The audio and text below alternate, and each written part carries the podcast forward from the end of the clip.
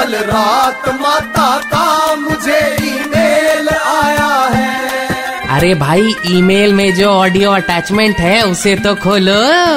हाँ तो मैं क्या कह रही थी? बदलते मौसम के साथ मेरे भक्तों को सर्दी जुकाम की शिकायत हो रही है।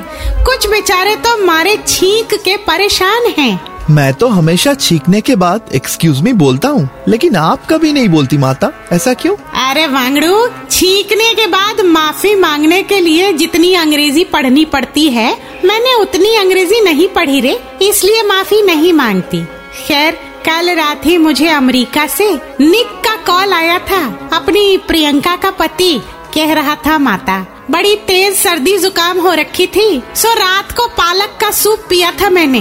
मगर गलती से एक टुकड़ा पालक मेरी दांत में फंसा रह गया। बाद में गाना गाते टाइम लोगों ने मेरे दांत में फंसे पालक को देख लिया और फिर सोशल मीडिया पे मेरी टांग खिंचाई करने लगी। वाट टू डू मैंने कहा, भोले थिंक पॉजिटिव बी ऑप्टिमिस्टिक अगली बार गाजर का हलवा, मटर की कचौड़ियाँ वगैरह खाना। ताकि लोगों को पता चले कि तेरी घरवाली तेरे लिए कितने आइटम्स बनाती है।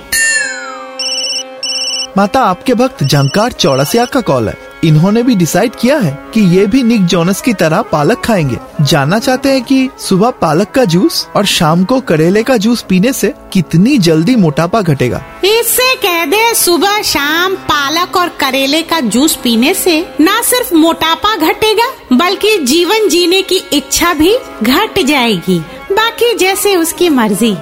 खाती रहूँ, पीती रहूँ, मैं अपनी किचन में।